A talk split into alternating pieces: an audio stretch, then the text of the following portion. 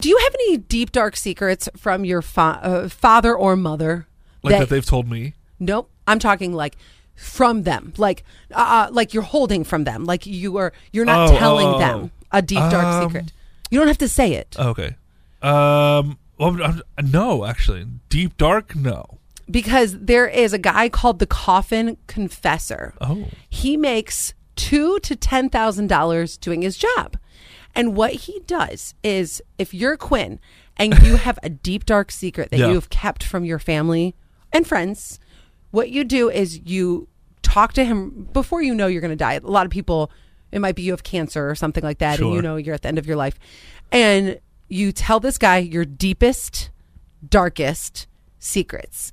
He then will go to the funeral spill the beans to all your family and friends so then they know what whatever you really needed to get off your chest. Well, I feel like he there's a li- there's a limit to what he can withhold from them until death.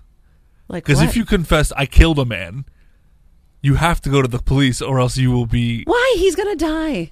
He's dying anyway. But then, but then you're a um accessory to the fact, or or whatever it is. oh, an accessory to the crime. yeah, because you withheld that information. You or you're harboring a fugitive, sort in a way. I don't know. Like you're something. You're you are now connected to the crime Oh. Yeah, because what you a- knew about it and never said anything, and then they die. So guess who's going to jail? You. aren't most of them going to be crimes anyway? Like my deepest darkest secrets I would think would be criminal.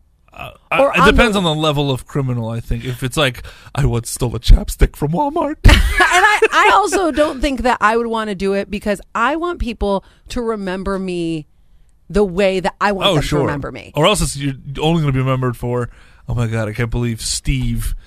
Killed a um, man. Can you read the one from 2878? Absolutely. They said, like the fact I know my mom's been married three times and she doesn't know I know. Ooh. However, I have, uh, I, I, I like this confession. Yeah, why's Howe- that? However, my issue with it is that theoretically, God forbid something happens, though. I hope this doesn't happen to you. But theoretically, the way life works is that you'll probably outlive your mom. Mm-hmm. So she will never find out, unless you tell her. But she Right. will never find out from the confessor because you'll probably outlive your mom Yes. in, in, in a normal sense of life. I couldn't do this. I, I, I just feel like th- I, I categorize everything. So there are things that I love my parents, and I think that we are very good friends, but there are certain things that they don't need to know because we're not, it's not like being friends with Sonya. where Yeah. I can tell her everything. They can't handle this. Exactly. Exactly. oh, and happy birthday, Daxon. Happy birthday.